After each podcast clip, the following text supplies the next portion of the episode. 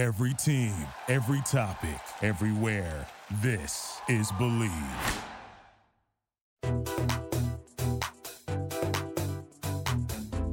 Hey, babe. Thank you so much for tuning in to the Believe in Bravo Besties podcast. This is your host, Diana Jebbia, and you are going to want to grab a drink because we have quite a show planned for you today. I am joined by Mandy Slutsker. She's the host of the Is This Real Life podcast. To spill the Bravo tea, we're going to be talking about why Jax Taylor says he left Vanderpump Rules. Okay. We're also going to ask whether or not Brielle Biermann is joining the next season of Summer House. Plus, we recap the explosive Summer House Part 2 reunion. And of course, we read your opinions, and that's my opinion. So get ready because it's about to get fun. This Bravo Bestie is one of the sweetest people I've ever spoken to. You know the feeling like when you're at a sleepover and you're just talking all night to your friend? Well, this is how I feel when I'm talking to her about Bravo. So when she's not serving up Bravo realness on her Instagram, Mandy Slutsker, or on her podcast, Is This Real Life? You can find her advocating for global public health and being a dog mom to her pup, Stassi the Westie, who is adorable, by the way. So raise your glass and welcome Mandy Slutsker. Whoop, whoop, whoop. Thank you so much. You are too kind. Too Are kind. you so welcome? Thank you for coming on today. I'm so excited to be here and congrats on the new podcast. Thank you so much. You know, it's like so exciting because I got to tell everyone about it on your podcast. So it's like a full circle moment for us right now. I'm so glad to be here to talk all things Bravo this week. Yeah, so let's get a little background on you. How long have you been watching Bravo? What inspired you to make your Instagram page and your podcast? Like, tell us everything. So I think I started watching Bravo shows probably in like 2012 or 2013. I got in- into the Real Housewives of Beverly Hills in season three. And then that's the season that they had the offshoot uh, Vanderpump Rules. So then I started Vanderpump Rules. I had also been watching Real Housewives of the OC a bit, um, but wasn't like as invested as a viewer probably until like 2012, 2013 kind of around that time. So um, I used to watch a lot of The Bachelor and Bachelorette, and I still kind of like follow that, but just not as closely. And so this was sort of like my next foray into reality TV. Nice. No, with my podcast, that happened. So I started that in January of 2018, kind of as a opportunity to have a creative outlet and to talk to other people who love Bravo and love to laugh about it and also like to find real life lessons from it. It's so interesting to be able to watch a show and there be um, a topic of conversation or an argument between two people, and you can have 10 viewers and they all see it completely differently. And I love that because it's sort of like a social experiment, and we're all commentating on what's happening and learning a lot about our lives, their lives, all kinds of stuff. So I enjoy kind of the things that in these shows that are relatable to our real lives. Yeah. I like that you said that because I feel like a lot of people watch reality TV as a passive activity. So for you to remind us that there's a lot of lessons that can be found in these shows, which are just seemingly all about drama, that's really helpful and that's really important. Is there a lesson that you find that's your favorite you've ever come across, or maybe is most important, or like an iconic one from all the series? I don't know about about iconic, but I do believe in forgiveness and I believe that people can make mistakes and that they can change. And so to see some of these housewives and how quickly they're able to forgive and how they're able to forge new friendships with one another, I think is a lesson that we could all take. I know a lot of us, myself included, sometimes hold on to things longer than we should. And some of these women just are really able, once they get an apology, to just move forward. And I think that's um, a, a good lesson. You don't forget, but you can certainly forgive. Yeah, that's a really great point. So, speaking of these women and all the people in Bravo, is there a Bravo bestie, you know, from anyone in Bravo who is yours in your head? And like, what would be your ideal day together? I think I'm gonna have to choose two because they're just so different. Like in terms of so in terms of quirkiness, like I love having friends that have unusual hobbies and just like interesting things to do, um, where I learn a lot from them. So I would have to go with Tom Sandoval from Vanderpump Rules.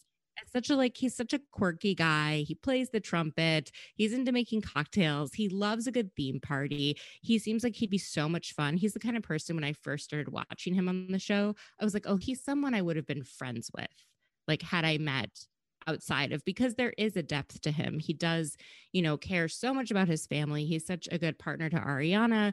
Um, and, you know, I love that he's into his music and all these different things. So I just think we would go to Tom and just spend the day hanging out in West Hollywood, walking around and just shooting the shit. And we wouldn't know where the hours went. And then, so that's sort of my West Coast one. And East Coast, I would just have to say Margaret Josephs because you know, I'm Jewish and she has such a like strong Jewish energy. You know, she raised three or four, I guess now, Jewish children. You know, she married a Jewish man and was married to him for 20 years. And I don't know, she's so inspirational and with her business and everything that she's done to like market herself and constantly reinvent herself. And I just love the energy that she brings. I just finished reading her book, Caviar Dreams on a Tuna Fish Budget. Highly recommend it to anyone. It's not like other housewives books, it's not total crap. It is amazing. And when you're reading it, you can literally hear it, her voice like I read it, you know, actually read the book and I could hear her talking. And there's actually a lot of lessons she has in there um, just about just all kinds of things from business to personal to family and everything in between. And I think we would just have so much fun. We'd probably go into New York City, cross the bridge, and I don't know, go shopping, have a cocktail, even though I know she doesn't drink, um, go to some, you know, fun, fancy, cool restaurant. And I would just learn a lot about entrepreneurship. Yeah, I think that's a really great choice. I think Margaret is just such a strong woman and she doesn't play around. Um, I'm glad you had mentioned her book because I know the last time I spoke to you, you said you were in the process of reading that. So I'm going to have to add that one to my list. I actually, yesterday, I picked up Lala's book in Studio City because she had signed a bunch of copies. So I found one of the signed copies. So that's next on my list but I'm gonna have to do Lala and then let me know how Lala's is and whether or not it's worth reading. I'm not gonna ever say no to anyone's book and not gonna ever say that someone's too young to have a book because one of the best books I've read in the last few years it was Jessica Simpson's. I mean, I thought that was like so incredible and she had so much insight and so much to share. So I, and it's also she talked about parts of like life that we remember watching on TV and like seeing unfold, but we actually weren't really privy to what was going on in the background. So maybe there's something that Lala has to share as well. Yeah, I'll let you know. I love all these autobiographies. Like nonfiction is my favorite genre to read. So every time a new cast member comes out, like, or a cast member comes out with a new book, I'm like, okay, like, take all my money. Totally. So I will definitely keep you posted on that one. So what do you say now we spill some Bravo tea? Definitely. I don't have a theme song for that one yet. I got to come up with it. so this week we got news that Jax Taylor said the reason he's leaving Vanderpump Rules for season 8 was because the show was too scripted, which I don't buy. I think we I think we know for sure that he was asked yeah. to leave or asked not to come back. So I think we know that. But I do think he does make a point about scriptedness because they brought in new cast members and those cast members did not have organic relationships with the rest of the cast. I guess similar to Lala and James Kennedy, they didn't have organic relationships either. So, um, but they somehow forged them. And so, but then to bring in, you know, four new cast members that weren't really connected to the cast they had to find ways to manufacture that. And it did feel more not scripted, but like situations were scripted. And and so I I do think he makes a point, um, but it's definitely not the reason he will not be back for season nine. Yeah, I thought it was funny for two reasons. Number one is the first thing you said. It's like, dude, we all know you were fired. The jig is up. Stop. Um, and then number two, it's like he had some of the most scripted storylines on the show to begin with. Like when they had that whole cheating scandal and then um, he and Brittany did the house party or the housewarming party and then someone dropped i think it was james dropped the audio there i'm like come on they told him to do that like and then the whole season one like i'm gonna crash Stassi's birthday and fight her new boyfriend and rip off my chunky sweat like playing it up for the cameras, bud. Like it's just so funny that he is using that as an excuse. And you know, it's not traditionally scripted, but like all of that stuff is juiced up, exaggerated, if you will, for the cameras. Totally. Although I I don't know, he's someone that's so like out there that I could see him doing these things without cameras there. And so it's hard to know like what would people do if there was no film crew versus with a film crew. I still think he would have gone to see Stassi because he felt some sort of ownership over her and he wanted to control her behavior. And then the thing with the audio, like I've heard that that was completely like that happened and no one had a heads up on that and just like how shocking it was, you know? It's just wild. Or like just even having a party, like, see, we're good. Like, we're doing this for the cameras, like to prove that we're good. And even though I cheated, like everything's fine. You know what I mean? Yeah. It's yeah. tough. It's tough because I think they would do that also without cameras and have their friends over and try because he would try and show we're good. Brittany's still with me. It's all fine. We've we're moving past it. We're past it you know? Like it it's just it's crazy because so he's, he's a good got, self-producer. I, I think so. I mean that's why he was so good on the show for so long and that these other people are so good on the show is that they do this kind of stuff whether or not there are cameras you know and that's what's so wild about finding people that behave this way you know? Because i don't know many people like that. I know and maybe that's a good thing. Um i do like what you said though because there's going to be new cast members and i did i mean i don't know if she's joining the show for sure but she was featured on SUR's account. Her name is demi and she was my server when i went it was last weekend or a couple of weekends ago now. I don't remember. But I was like, oh, she was really nice, but like I could see her being someone to stir the plot up if she's chosen for the new season. So that's going to be interesting. Totally. And I, what I hope is that they would have people I guess I would want to see it be more surrounded around Tom Tom and around Tom and Tom and Katie and Ariana more than Lisa because they seem to have more organic relationships with people that work there. And the whole Lisa of it all, it's like she wants to stay on as his executive producer, fine, but stop centering yourself in the show. It doesn't make yeah. sense. And it yeah, I think we're kind of so past inauthentic. now. Yeah. Yeah. Um, are you so a lot of people I see comments like, okay, I think Vanderpump Rules should wrap it up. Like we've moved on, we don't care about the cast, you know, having kids and all that. Do you agree with that? Are you here for next season? Like, what's your take? I mean, I'm here for it. I'll I'll see. You know, um, I've watched this entire season of Dallas, so if I made it I feel like I, I should be able to to make it through a Vanderpump Rules season nine. I'm hoping that they at least acknowledge everything that happened in the last two years and the people who weren't asked back, and the fact that they still have friendships with them, but maybe they won't be on camera, just to kind of like set it all out there. Um, but you know, I don't know. We'll we'll see how it goes. If it if it doesn't work, then you know, and they've had all this time to think about how it could work, then it's probably dead. You know? Yeah, exactly. What I say to people, it's like when you're a kid and like you have to eat broccoli at dinner, like a food you never tried. It's like, oh, try it. Like you might like it, and if you don't like it, like you don't have to eat it again, but you tried it. So I'm gonna take that approach with this season. I hope it's better than broccoli. oh my god, right?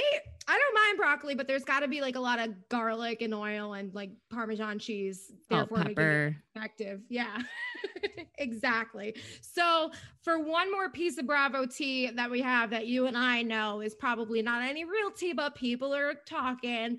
People are saying that Brielle Biermann might be on the next season of Summer House, which I don't buy. And I think it's just I think that someone started this rumor because it was the same date um, that Don't Be Tardy was announced that it was canceled. So I think someone saw, oh, like here's an opportunity. I'm going to strike while the iron's hot and get more likes on my page or whatever. That's probably probably mean to say, but like that's just what I no. I think she or someone in her team may have started that rumor. That doesn't sound like Ooh. anything that would really happen. Yeah, it just seems like something that they would start or they would do, but she does not fit in the kind no. of type of you know folks from summer house she doesn't live in new york she doesn't have a job like that i'm familiar with you know and the thing that makes summer house so appealing is that they all have the majority of them like jobs that they have like during the day for companies and things like that. And so it's just it's just really interesting um that she would think that that would be some like she would fit in and Vanderpump Rules way more than yes. on something like Summer House. Exactly. And also like after watching Don't Be Tardy, like Brielle's not the most I don't find her that interesting. Right. It's the, Ariana it's the family. interesting than her. Yeah. Um, and they were trying to say that she would come on as Ciara's friend, but then someone looked into it and it's like they don't even know each other apparently, or they don't follow each other. So it's just, I don't know. It's amazing the stuff that gets spread around like wildfire. Totally. Well, on that note, Summer House left off on a very crazy ending. So, you ready to recap reunion part two? I am ready. Okay, so we jump back into things, and Kyle walked off. So he's like the first person on this cast, like in the reunion, to walk off. Uh, what did you think of that? Because the reason why he walked off was because Hannah said, basically said she apologized because of his ego. So did you agree with him walking off? Like, what are your thoughts? I mean, I don't know if I agree with him walking off, but I could understand why he'd be so frustrated. I mean, she has something in her head um, that, you know, Kyle's not a nice guy and Kyle is out to get me. Kyle doesn't like me and he's here to make my life. He wants to destroy me.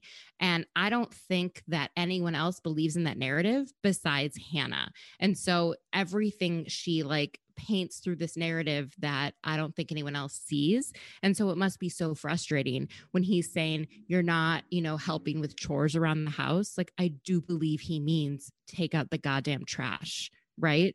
I don't think he's trying to say like you're not pulling your weight on this franchise or I got this you this job or, or, or anything regarding an ego. It's like they're sort of almost like Gen Z style, you know, kind of a lot of them I think live off a lot of their parents' wealth and don't really have ever had to really work like and all the money that they make is like I, am trying to find the right words. I feel like their lives have been supplemented. And I feel like Kyle has always worked. And I think the work ethic is not the same if you look at Hannah and Paige, and then you look at Kyle and Carl and like goddamn Danielle, Lindsay. Like the work ethic is not the same. So they're working harder and they're working longer and they're pulling their weight around the house. And then you've got people who are just like laying in their beds on their phones, doing nothing and not contributing. Like that would annoy the shit out of me. Yeah. So. And I'm glad that you said that it frustrated you because I was in a clubhouse the other day and people right away were like, he just walked off for attention. And I'm like, okay, I get that the walk off is like dramatic, but I agree. I saw that frustration in his eyes, and he's like got this girl coming at him where she's just been like spiraling this whole season. Like she's had it out for him, and it all just came to a head. And I feel like he had to just get off and collect himself for a few seconds. And if you listen to him on podcasts for the last few months, he has exercised a lot of restraint when asked about Hannah, when having to talk through things things. I think I appreciated Lindsay walking off with him and telling him, I understand you're frustrated, but you got to walk off in your mind, not physically, and you breathe through it. I think he's just so frustrated with Hannah's bullshit. And it, it's just, I I think he also has a temper, right? Yeah. And it's one thing for Hannah to come at him, but she's been attacking both him and now his fiance. And that adds a next like ingredient into the angry pot, if you will. And then I liked how you mentioned Lindsay, because that was actually my next point. I like this dynamic between Lindsay and Kyle. It feels like when things get hot, she's able to like talk him out of it. You know, what are you grateful for? And like going up there was very reminiscent of that moment. So I'm kind of liking that dynamic between them. Totally. You can tell that their friendship runs deep and that they truly respect each other as equals, like as colleagues, as people who've been on the show, as friends, as business people. Like their respect for each other is is enormous and and it shines through. Yeah, definitely. So it's like that original cast that feels like a true friendship. And I know they touched on this a little bit in the last part of the reunion that almost like a fake friendship between like Hannah and everyone. Like, why are you on the show if you're all pretending to be our friends? And it's just we as viewers can see that divide and it's just frustrating at times even though she's really one of the only cast members her and paige essentially and possibly ciara who's was casted but has stuck around because remember like Amit and Jordan and all and like they didn't go anywhere. So that's just interesting. But yeah, I definitely see that true friendship between the OGs and like we appreciate that. I think that's what that's what's really keeping this show like on its feet and keeping it solid. Yeah, that and the fact that they have real lives that don't revolve around the show. Like that's what's interesting. They're not like the, I don't think the majority of the money that they make is from the show. Maybe there's a lot in ad money and things like that. But Lindsay has her own PR firm. Like that is amazing. You know, Kyle, Carl, you know, Amanda all work at a startup.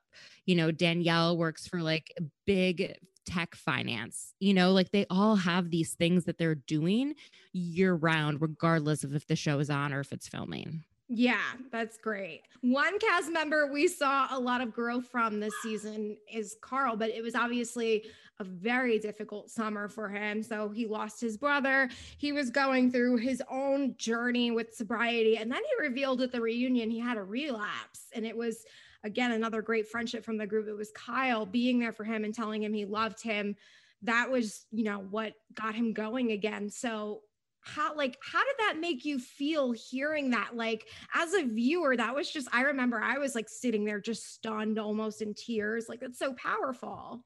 It was so powerful. It was also interesting because carl had said he was like kind of dancing around sobriety. Like he was drinking less, he was drinking not to get drunk. He was doing all of these things, but not being fully sober. He wasn't, I don't think he was ready or comfortable with the idea of that. And then, you know, I mean, December and January are tough times for many people, um, especially if you've lost a close family member. You know, Christmas time, uh, you know, that all of that New Year's can be really tough. And so I can only imagine what it was like having the first Christmas with his family and like plus with COVID and people are separated and everything is just like so dark and so scary. I could see how someone would, you know, kind of go back to some of their old ways. And it sounded like he went on a bender for multiple days at a time. Mm-hmm. And a good friend knows when, you know, like Kyle, I'm sure could tell Carl was kind of back at it. And I think he's concerned as a friend and going there and saying, This isn't about Loverboy. Like, forget Loverboy, forget everything. Like, I love you. That that's just such an amazing thing. And it sounds like it gave Carl the strength um, to be able to make some choices. So yeah, now Carl revealed at the reunion he was 92 days sober from that point and I feel like I'm so proud of him. We've seen the evolution of Carl on the show. I was never season 1 I was like I can't stand this guy. He's a jerk and now I'm just like, "Ooh, you're looking kind of good, Carlito." Yeah. And he said part of the difference is also he's gone to therapy. And I think you can really tell. What's interesting is I've heard in interviews, um, like with Kyle and Amanda, that they always knew this other side of Kyle, Carl, and they also always they knew about his brother and that whole dynamic. But that's not something that Carl was ever comfortable sharing necessarily with like everyone in the house or sharing on camera. And so I think you know, when you're dealing with a family member that has substance abuse um, issues, it, I, I don't know. I'm sure he used also would like, you know, use substances to try and escape from that reality and, you know, act out and and that kind of stuff. And so it, it is interesting to see him kind of come full circle, like actually acknowledge that he has a problem, that his brother had a problem, that he wants to stop this cycle. And um, it's just a beautiful thing to see. Yeah, and I can understand how he might want to hide that, but I'm sure there are so many people watching who have gone through something similar with a family member or maybe with themselves, and now he's helped them. So I just hope he, and I'm sure he does know that, but I hope he knows that because this is just a beautiful thing to see, as you said. It really is. And I like when um, on these shows, on any of these shows, the more people are authentic, the more they open up, the more they share, I think the more audience connects with them, even if what they're sharing isn't pretty, right? If they're talking about um, difficulty in a marriage, like on Married to Medicine, if they're talking about a problem like with their mom or just all, all kinds of stuff, people connect. And I think the more honest and authentic people are, and the more they show their show their entire lives rather than what they think the audience wants to see, the more we actually receive them well. That's a great point, And I think that's a huge part of the issue that Hannah had this season because even though she did have issues with Luke and that part was real, I think after that, it was just with introducing Des and like picking fights with Kyle, it was just the mindset how can I stay on the show? How can I manufacture drama? And Hannah just doesn't seem to have a sense of who she is, like as a person. You know, she was this tennis player and she identified as this tennis player and that was her entire life and it seems like in the absence of playing tennis she's not quite sure who she is right? So then she decides on comedian but eh, you know and then with covid happening like no one's actually going and doing stand up anywhere like what has happened to comedy and the way you know and, and what do you mean by comedian? Are you a content creator? Are you a joke writer? Are you a writer? Like I don't think she has a good sense of who she is, but yet she projects so much confidence. And now we know that it's all mainly insecurity. And she's just trying to show that she is this confident woman, but she isn't a confident woman. Oh my God, I have chills. Like you're freaking Dr. Mandy over here. And you should like analyze my life.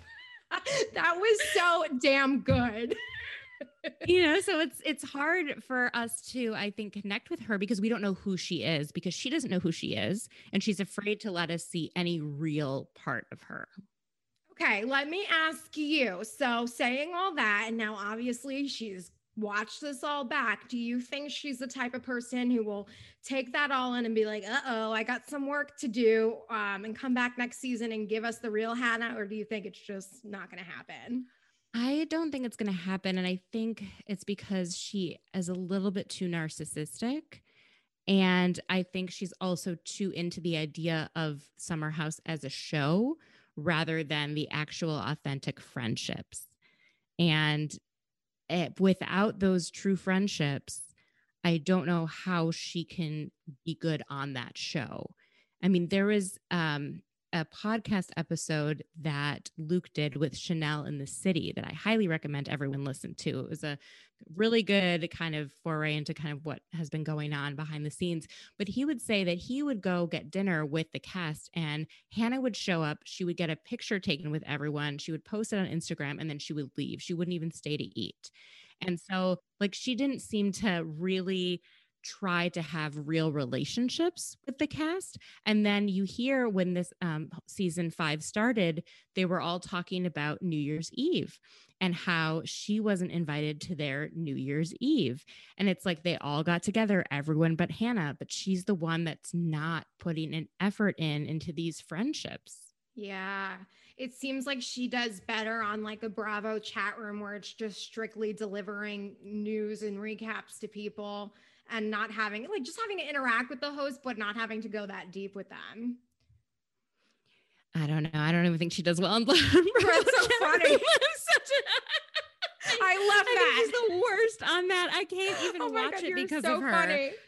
I just don't think anything she says is based in anything. Like, I don't know who she is as a person. And so I don't really want to hear her opinions because like I don't know where they're coming from. When you hear Porsha give an opinion, you have a sense of things she's like been through in life and where she is right now and where her values are. And so when she's like giving her commentary on something, you kind of like know what lens she's giving it through. And you know, with Kate Chastain, she was so good on it before she left. And with Hannah, it's like I don't know why she says what she says. I don't think she knows why she says what she says. It's so hard to connect with her. Oh my god, I love you. Like you just dropped a real she's just, bomb on everyone. she's just so eager to be liked, but she eh, I think people would like her more if she was just who she is. Yeah. Yeah. You know? Hannah, and maybe it. Paige is the only one that sees her in her true authentic self.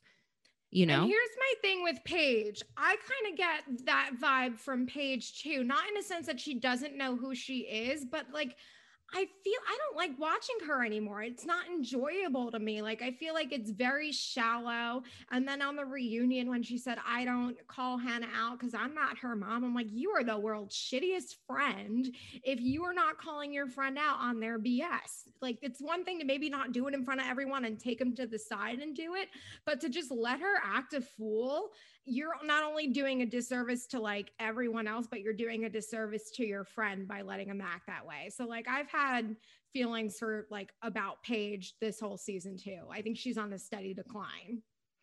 I know it's because she's not sharing her true opinions, and you know she has them, right? And I think she's also very calculating, um, not just for the show, but to try and kind of keep peace with everyone. She really watches what she says and and how she says it, and and things like that. But with Hannah, I mean, I'm not trying to give her a pass, but I think Hannah is a true narcissist, and it's really difficult to be friends with someone like that because they get angry very easily. And when they're angry, it's scary. And so you just try to avoid situations where this friend could be angered. And so, you know, I think Paige has been friends with her long enough that she has like, she's thinking about like okay there's a minefield and i know exactly where all the mines are and i know how to avoid them and i can like be friends with her as long as we just don't step on these areas and she's navigated the friendship that way and i think it's happened for so long that she doesn't even see it as something wrong with it That's like so she doesn't even probably realize that she's walking on eggshells all the time yeah I don't know. I couldn't live like that. And it's funny because Hannah formed a new friendship this season with Ciara, but I'm feeling like that friendship was just like, you hate this guy, I hate this guy. Like, let's be friends. And also, in a way, Hannah kind of sabotaged any sort of relationship they had. Definitely. And I, I don't doubt that they're friends, but um, you know, I also think Ciara was probably longing for friendship and for human contact after working in the ICU all those long hours and, you know, not really able to have any contact other than through her work. So I'm sure, you know, being like accepted and I'm sure that they have a real friendship. Um, but I know that it started off in a in a weird way. Yeah, and also with like the whole how narcissists work, which like you know, like they yeah. get obsessed at first and then they pull away. So we might be in that obsessive stage. Yeah, I think so. Ooh. I w- I wouldn't want to be Ciara in this situation. I know. I love her. So let's talk about her for a little bit. So she set her boundaries with Luke, which was brought up in the reunion, saying, you know, don't text me so much, at, or don't text me so much. Don't text me at all after 9 p.m. And a lot of people, I think, were fixated on the time being like, that's so stupid. Like 9 p.m., I text my friends after nine all the time. And I'm like, no, it's not so much the number as she knows like they've been in the house all day together. If he really wants her he can knock on her door and like ask an important question. Like this is clearly a booty call context. Like there's no reason to be texting anyone else in the same house where you've spent all day you know I, I think that they have had boundary issues before. And so she is trying to set them now, but she's setting them almost too late, where then it's confusing to him and she's not giving him background or context. What I would have loved, and maybe they had conversations that we didn't see, although I doubt it because they would have been so interesting. I feel like they would have made their way into the show but it mm-hmm. would have been really nice to hear them talk about hey remember when like i went to minnesota two different times and after the second time you ghosted me for eight months? Like i don't feel that safe around you. Like i don't want to enter into a close friendship or otherwise. And so i would respect if we could just keep it cordial and like i don't feel like getting close to you. You know? Like say why, explain yourself. And then I think he would totally understand. But without explaining it to him, um, just abruptly changing your behavior towards someone, mm-hmm. it's it's tough. I get I get why she did what she did, but I wish she communicated it in a way that he could understand and that the audience could understand because from the background that we were given, none of it made sense. Right. And it was interesting about the whole ghosting thing that we weren't told about that until the reunion. So, like you, I'm wondering if there were conversations that didn't make it into the show, if this was strategy on producers' part to be like, we need to get them drawn into the reunion somehow. I don't know what was going on there because I wanted to know about that. Same.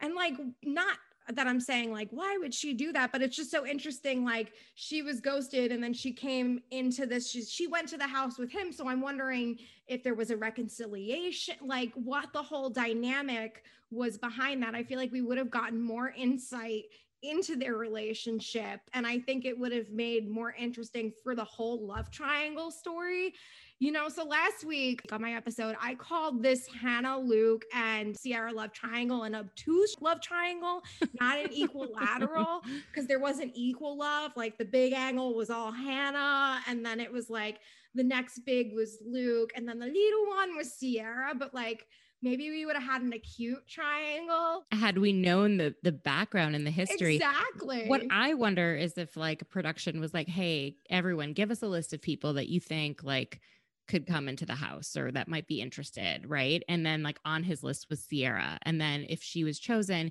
he could be like, "Hey, you know, this is a great option for, you know, to promote your modeling career or to get followers on Instagram and like promote your brand and like this is what I've done with my platform on Summer House. I think you'd really enjoy it. Come on, like uh, they'd they'd bring you on as my friend." You know, so I think she made a business decision to do this um, to give herself, you know, uh, some attention so that she could do other things, right, with that platform. So I don't necessarily buy like she went on just to hook up with him for the summer and and whatever, but the fact that we didn't really see any sit down conversations between the two of them, she just got frustrated, makes me feel like she doesn't talk through her feelings. Yeah. Much. And we know he's not great at talking through them in Oh a way God, that no. makes sense. He's very circular. Yes. And it's just, it's funny because you said it was a business move, which that I agree with completely. Like, they're not going to tell us as viewers that. But I know if she's anything like me, who has been with someone who's been toyed around with, like, there's got to be some antsy, like, little bit of her that's like, okay, like, he's invited me to come to this house. Like, maybe we could have some fun this summer. Like, maybe the thought lived in the back of her mind. Like, so it would have just been interesting to get that background. It would have, but I also feel like once she found out stuff about Hannah, I think Oh, yeah. she painted Luke in this like I this way, and then any guy that's ever messed with her, like they took all that energy and they put that on Mhm. Luke, and not just the fraction that he messed with her, but like everything. Mm-hmm. I felt like it was a lot of energy coming at him without ever having a conversation. Yeah. So to me, that just spelled like that they're they're more immature. You see the other folks in the house, like even when Lindsay gets activated, she can like the next day psychoanalyze herself and say, okay, this is why I'm doing what I'm doing. I need, I know I shouldn't be doing this. Like she can take a step back. It's it feels like Hannah and Ciara weren't even like eh, trying. I don't know. They weren't trying to understand why they were behaving the way they were. Yeah, no, that's a really good point. Okay, let's shift gears over to the psychic rumor, psychic in quotes, about uh, Luke and Lindsay hooking up. And there's a couple of things I wanted to point out about it. Number one is Hannah, of course, like, oh, I was joking, or oh, it's not that serious. Her lack of accountability for anything comes out once again.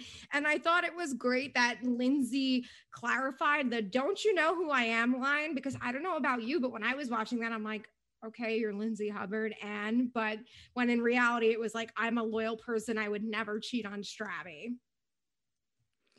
Yeah, and I could see that why she'd be so upset. I think she wasn't upset about the rumor as much as it was an accusation that she had cheated. And that is something that she takes very seriously.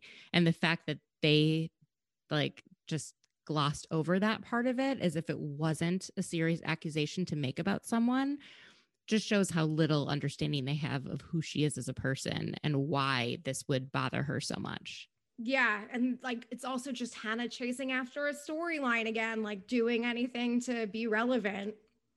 I think also there is this, she did have so much, um, Hannah, I think, like ownership over Luke. Like he's mine, Mhm. like he's my friend. Like Mm. I'm closest to him. He tells me everything. You guys don't get close to him now that we're in the off season. Like you're not the ones that were there for him. So then when she finds out that he went to Lindsay's New Year's party and he kissed Danielle or whatever it was, she just like it's like she's angry about it and so she wants to get back at them and so i think this is her form of getting back at them but then she cloaks it in oh i was just joking and i loved that carl said you know you guys always say oh because you're comedians and put it in quotes but it's not funny. The, this is our real lives. Like you always say it's a joke not everything's a meme. Right. So do you think that this whole thing a was a psychic or do you think it was producers? And would you trust if you were to get a dm let's say from a psychic like would you trust that no, I would not trust that. And I also do not think it was producers. I do think they get tons of DMs. I'm yeah. sure when you have a certain number of followers, a lot Agreed. of people. I get DMs and like I don't even think I've hit a thousand followers yet on Instagram. you know, um, and I love getting DMs from people. I think it's amazing. I love talking to folks, but um, I don't know. I don't know why she chose this to bring up. Yeah, I think it just furthered her storyline or added more fuel to her Luke fire. Yeah, I think it she was just very angry with Luke and she wanted everyone else to hate him also. It's almost like Kristen Doute with Tom Sandoval, and it's like Miami Girl. And like, Miami Girl. Yeah. Yeah. Got you. Like just, just totally unhinged. Yeah. Yeah. And she doesn't realize, like in her head, she probably thinks she's doing something great, but she doesn't realize it's like, oh, you kind of suck. There's no other way to put it. Right. But everyone got dragged along for the ride. I mean, Carl and Kyle were saying, you know, you need to listen to Hannah. And I do think they had a point. Like when someone tells you that their feelings were hurt, you need to acknowledge that, regardless of what your intention was. But how far everyone pushed it and making him feel like he wasn't wanted in the house. Mm-hmm. I mean, that's, you know, during a time of complete isolation with COVID to then be further isolated within the one like community that you have is a lot to deal with mentally, I think. Yeah. So it was clear that he was pushed to his breaking point. Yeah, that was definitely tough to see. One more thing I want to say about this was I loved how Danielle stuck up for Lindsay. Like Danielle has been absolutely killing it this reunion. Do you hope that because obviously she was a cast member previously and then she got demoted to friend of. Do you hope that they'll bring her back up? Do you think she's not doing it because of work? What are your thoughts? I think work has a huge part to play in it because I don't know if she can like make all of the like sometimes she back when it was season four sometimes she would come late or leave early or like you know like she wasn't able to be there for everything because she does have such a demanding job. But i think she's incredible. I think so many people are drawn to her and we need her sort of level headedness and that sort of energy plus her real connections to people and then now with robert it's like i oh, think this coming summer we want to see their love we saw yes. the beginning of it and we're invested in them as a couple yeah, and she thinks he's the one. So, and he's a really great one. She hit the freaking lottery he seems lovely and it seems to like have progressed in a way that makes a lot of sense you know? Healthy. yeah they started off slow but then with covid it's like you decide like okay i guess we're gonna move in together because like what else are we gonna do? You know? Yeah. And um and i i don't know it's just interesting because i think i don't know what production thought or or what hannah thought but i think they assumed that we would be bought in on hannah and Des and like next season want to see that play out but like there's nothing i'd rather not see you know right. but with this like quieter guy robert i actually who's forming real friendships with this group like that's what we want to see i think as viewers Exactly. So this is a good time to talk about the disrespect of it all. Oh God. yeah. So we go into a lot about them from the timeline to everyone being like, you know, it was a little fishy. You were still hurt over Luke when you were talking to this other guy. That I don't necessarily agree with. But one thing that Luke brought up, he's like, you know, you drug me through the mud. And that was an interesting thing to hear because it's like, yeah, I guess if she already was seeing someone else and she goes on the show and she pretends, or not necessarily pretend, she was definitely really hurt by Luke, but she causes all this drama with Luke and she's seeing someone else. Like, I can understand how he would be hurt by that. But to that, I say, when you're single, right? Sometimes you're playing the field and you have like your front runner in your mind. And if it like, oh, it works out with this guy, I'm gonna leave guy two, three, and four. Not leave because you're not dating. Like I'll just stop answering their texts or whatever, politely end it. And I feel like Luke was Hannah's front runner and like Des was in like second place. And then she saw things crash and burn with Luke, and Des is clearly like willing and eager to be with her. So she hopped on the Des train. So that's what I think played out. What do you think? I do not think Luke was on the front runner for Hannah. I think she tried to manufacture how much she liked him from season hmm. four into season five, forgetting that an entire year passed and they were not as close that entire year. Now, here's what I think happened when season four started airing and lockdown started, right, mm-hmm. in New mm-hmm. York City and everything. I think they started talking a lot more because this was his time being on the show. And he's like all of a sudden getting all these Instagram followers, and people are talking about him. And he's trying to, you know, grapple with the fact that people say things about him in their confessionals that they don't say to his face you know so like it's i'm sure it's not an easy thing um to watch back right? Yeah. And his closest person on the show was hannah and so i'm sure he leaned on her during that time. She may have taken it a certain way, but it sounds like he had set boundaries. Like, we are not together, we are not a couple, you know, and she was dating a lot of people, but I think she thought, well, those people aren't going to be on the show. So I might as well try and keep something going with Luke so that I can be relevant on the show. But I don't know. I, I didn't feel like she authentically liked him that's interesting. As, I don't know as much. But then when he broke the fourth wall and said, Oh, producers kind of got in my ear about inviting you to Minnesota at the end of season four. And that's not something I was really wanting to do.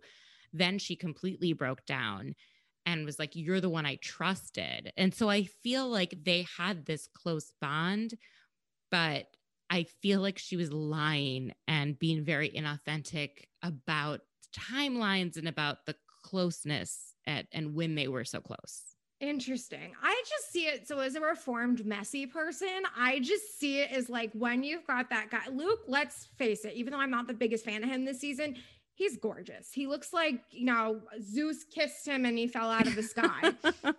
so she's probably Except like, Except in oh the cast photo. He does not look oh in the cast photo. And it's super weird. yeah, right? They did him dirty with that one. Yeah. So she's probably like, this guy is perfect. And he was interested in her at one point. So maybe she's blind to the fact like he could be setting boundaries or he could be doing it in like a guy way where it's they're not so clear about things and she could be blinded like no but there's I still have a chance and was hoping that that chance would happen on the show and maybe the cameras would recreate that mood from season 4 and like she could put Des on the back burner but clearly now they're engaged. I don't even know what to make of that.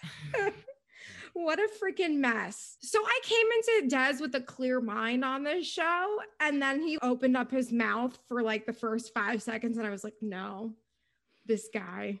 Well, it just feels like their relationship, is some of it is based off lies. Like she mm-hmm. doesn't let him watch the show. Yeah. So the only thing he knows about other people are what she's told him. So he's never seen the show and he's not watching the season of the show. So I don't know. Like if I was on a TV show, like I'm sure I wouldn't want my partner to watch it. Like, why wouldn't they? That's just such a when she said that, I was like, this is effed up. That's like, so weird. Something's weird.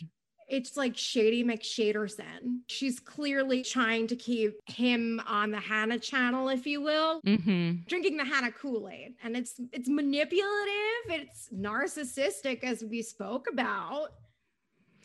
Yeah, I don't know. It just it doesn't make sense for her going after Luke hurting her feelings considering she was shuffling all these different guys the way that she's accusing him of shuffling women. Yeah, that's fair. That's definitely a fair take. I just definitely think I'm still of the nature that Luke did lead her on a little bit. And I think with the producer comment, I think that's an easy, like, well, the producers made me do it. I don't know if it's rooted in 100% truth. I think there might be some truth to it, but I think it's an easy cop out. He also, like, I I do think he wanted her to go to Minnesota. Like I do think he likes to invite people who are close to him, whether they're close to him in like a sexual or romantic relationship Yeah. or just closest friendship. I think he likes to show people his lake house. It's like such a nice getaway. It's so different from the city.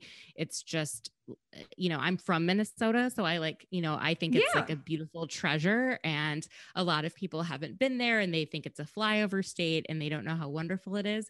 So I could see how he would want to bring people there and also to meet his family and like see his life. I get it.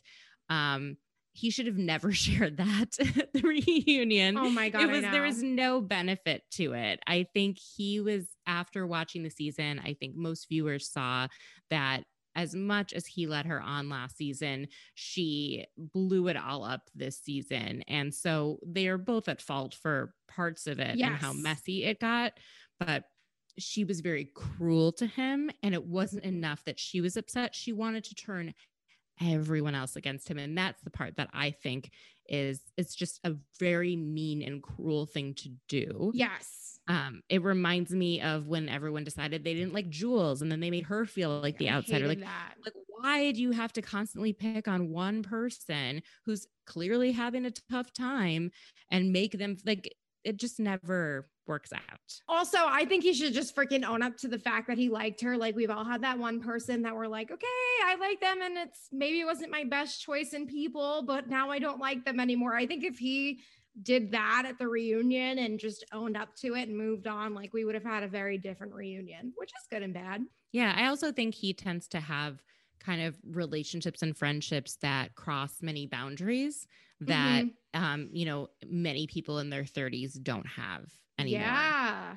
you know, like once you're 36 or whatever, most people aren't having a platonic friendship with a guy who calls them at unusual hours and shares really personal things with them and like you know uh, kind of has that sort of emotional bond Mhm. um it, he definitely i think confuses people Hundred percent. So, do you think he's going to get any backlash for breaking the fourth wall or bringing producers into it? who knows i mean andy was like that's not that didn't happen because i don't think they actually say you have to do this they may say like oh if you really like her you should invite her to minnesota and then he thinks well if they suggested it to me it means that i have to say it because i'm he's not familiar with how this game is played and how this reality show is different than other reality shows you know um but yeah i don't i don't know i also think that maybe they don't think he's the smartest guy and so they don't wanna- they don't want to blame him if he like is like not sure what he's supposed to say or not say or do or not do. Right. So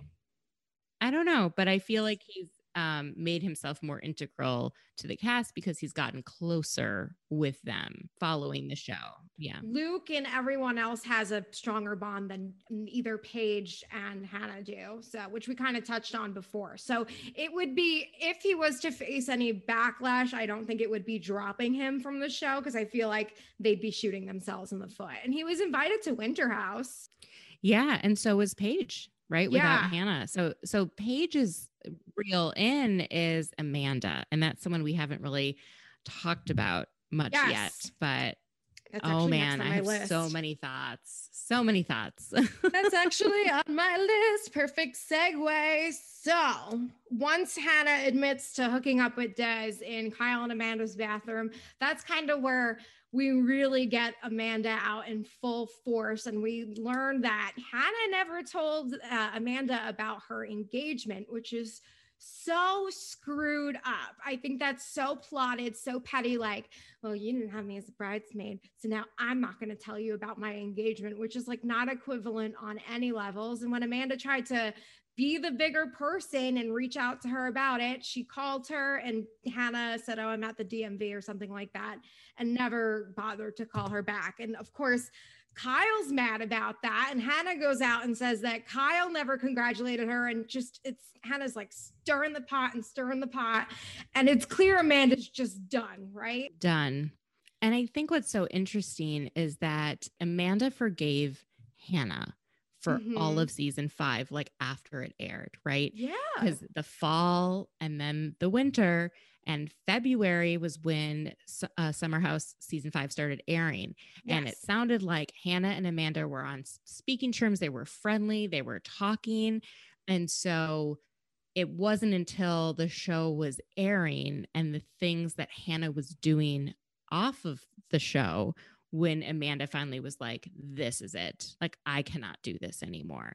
Because Hannah said so many nasty things in her confessionals about Amanda and Kyle. And Amanda never said anything bad about Hannah. Not not remotely close. And so Amanda's finally realizing this girl is only out for herself. She only cares about her image. She doesn't really care about our friendship. Mhm. And I need to cut my losses and protect myself.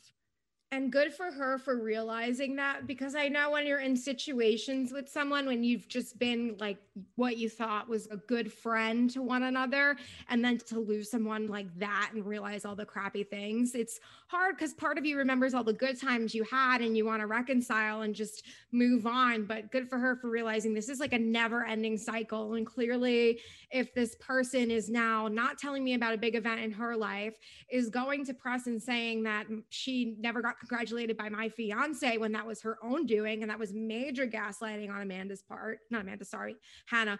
Hannah's part. It's just like, what else is Amanda to do but to end it?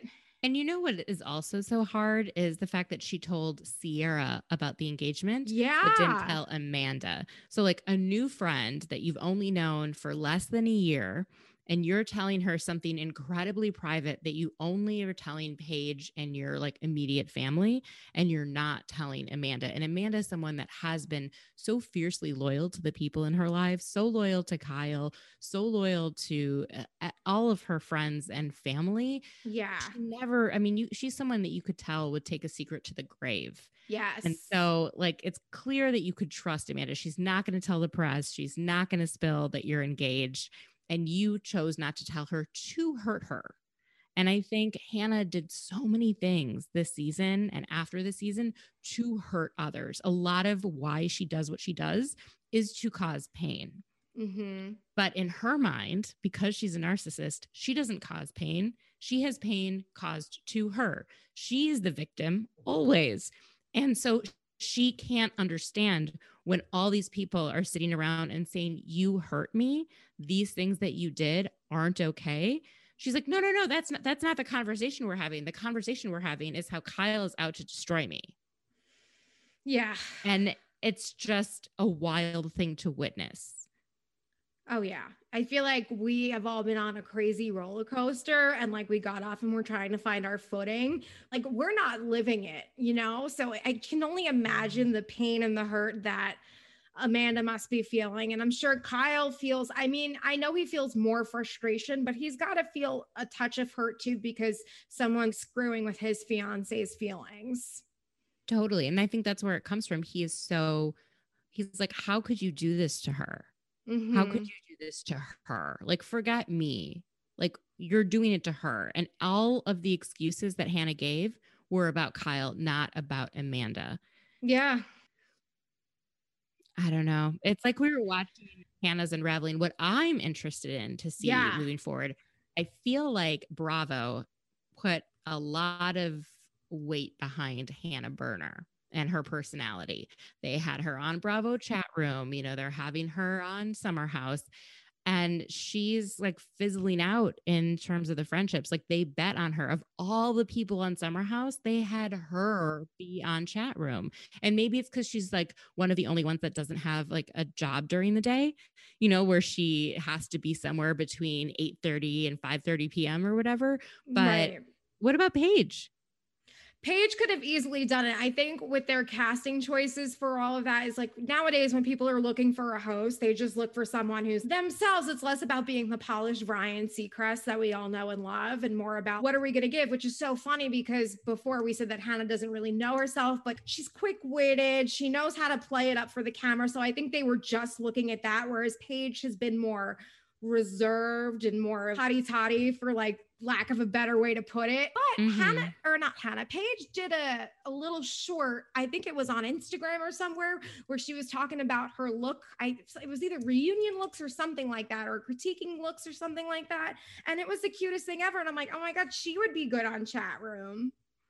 I think so. I think if you're going to choose someone and you want someone who's free during the day like, Yeah. to film, then go with go with the Paige. Um I, I don't know. I the whole it just boggles my mind why they chose to put Hannah on chat room. The only one of the only reasons I watched was for um, Kate Chastain, who I absolutely adore. And then when she left, I was like, ooh, I don't like this dynamic anymore. And I also don't like when people are able to comment on the shows that are airing that they're on.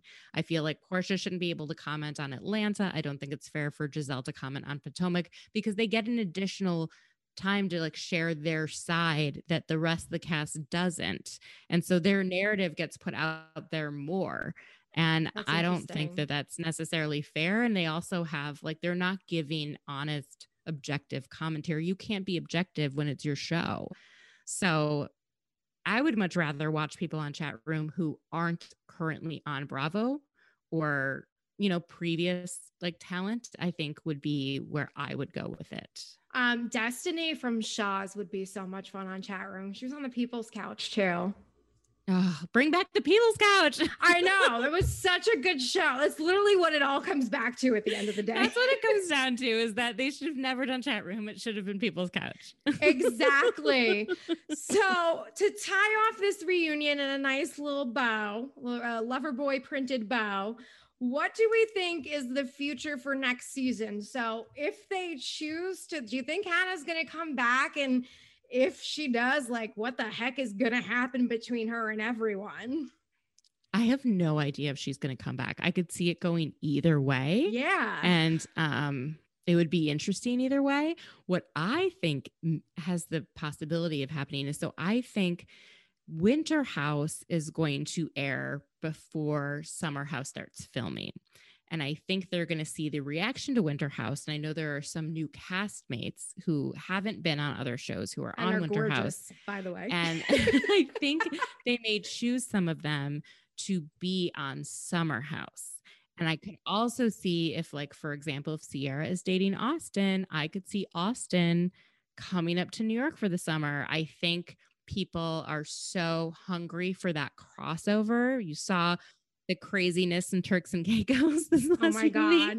Like we are hungry to see to see people from different franchises like interacting. Yeah. So is the Ciara Austen thing like true? Because I heard it was and it wasn't, and now he was spotted with Madison again. Who knows? I mean, Yeah. I have no idea what's true or not true. I do think Lindsay is with the guy from Yes. the Winter House. That I think is Yes, real and for sure. I think it's beneficial to Austen for people to think he's with Ciara, and it's beneficial for Paige to for people to think she's with Craig. And so I think they're drumming this up um, for interest, but but we'll see. We'll see what happens. I I think Summer House is. I don't see it going down downhill the way that I think like Vanderpump sort of has because solely because I don't think they get the majority of their money from doing this show. Mm-hmm. They work and they have jobs, and those jobs are primarily their life, right? Yeah. And the show is an aspect of their life, but it's not the only central thing. And so it was really hard to keep the premise of Vanderpump Rules of these like broke waitresses or wait staff when they started making all this money from the show. But the premise of Summer House is just a group of friends that all work in the city, going out to the Hamptons in the summer on weekends. yeah. And there's nothing that has to change. Like that can continue to happen. And so I think it will continue to be amazing. I think we love this group of friends. I think we're interested to see them grow up. And um, I don't think we need to necessarily get a ton of new young people. I like I like sort of the age it's at with like Me upper too. 20s to upper 30s. Me too. I no offense to the 21 year olds out there, but like not interested. All right, so now it's time to hear from you listening for That's my opinion. Yes, that's my opinion. So first we have at Bravo Enthusiast on Instagram who says Summer House went from a snooze fest to one of the best Bravo shows, and Lindsay Hubbard can never leave the show. We need her crazy ass. LOL. What do you think? 100%. I, I absolutely think she is a central, central part of that cast. Agreed. Even though, you know, sometimes as we discuss, she can get activated and it's like, whoa, what are you doing? She is very self aware. And you know what? You got to be, if nothing in life, but self aware. Right. And even if she's not self aware, she's very watchable. Yes. And, and I think she's very relatable in a lot of ways. Yeah, and I want to see where this new man takes her because like I'm rooting for her to find love. I'm rooting for her.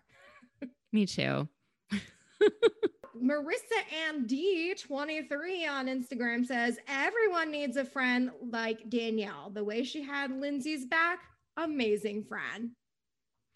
Danielle is such a good friend because she has Lindsay's back and she has her best interests at heart. So even when she's giving her constructive criticism and feedback and saying you are the problem in your relationship, she's doing it from a place of like she wants Lindsay to be happy. Yes. Right. She's not doing to like make Lindsay feel bad about herself or to split up Lindsay and her boyfriend. She's like, my goal in life is like as a friend is to see you happy.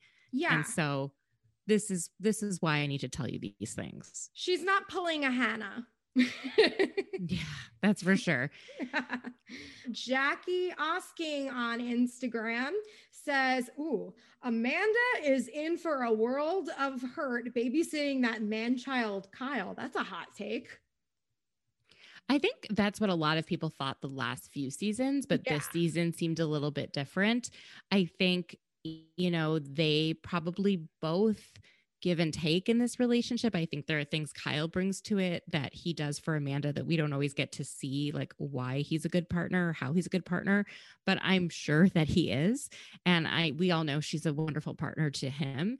And so I, I do see a change in him. I do see uh, him, you know, growing up. I think he wants the same things as she does. Um, and I think the fact that they have lived together and worked together and been together through COVID, I think they can make it through anything. I agree with you. I also think from watching him and her interact on Watch What Happens Live and now hearing him on different podcasts and such, like you could tell that change has been made. There's been a lot of growing up there. So I, if this was a couple seasons ago, I would be like, I agree completely. I never was a huge Kyle fan, but now I'm on board with them. Well, also like w- the man child part, yes, he gets drunk. Yes, he's oh, like yeah. whatever.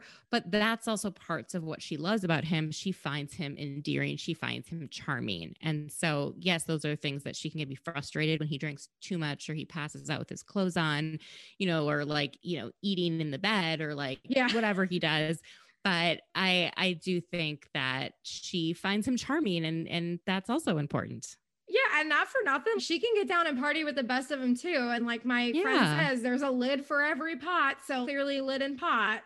yeah, I just think that they're they're a good match for each other, and we didn't necessarily see it as well until this season. Agreed. And then Samaj writes in about the premiere of RHONY, which I know we didn't talk about today because this is more on the um, more talking about shows outside the Housewives, but I do like to bring it up a little bit because he had a good point. He said, I love the premiere of RHONY. It felt like the fit of my old favorite sweater, which is so cute. Anytime I see these girls, I know it's going to be a good time. I felt like that too. It just felt so, it felt like a weighted blanket, like yes. watching them. It was just so comforting.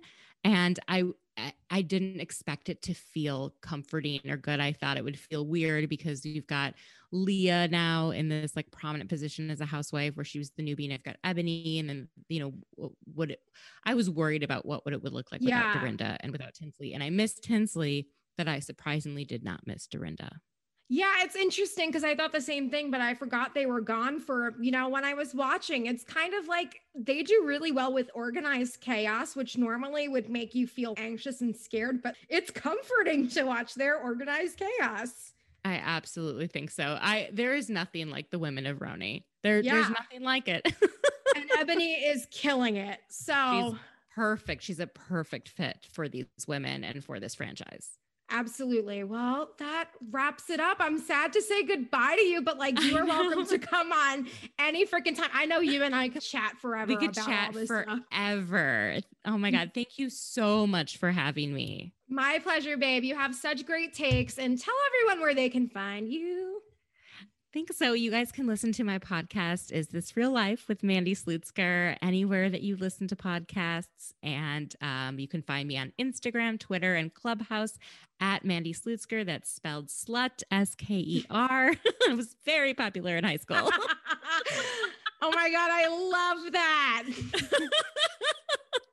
that is hysterical. Thank you so much for tuning in to the Bleav in Bravo Besties podcast. I'll talk to you next week.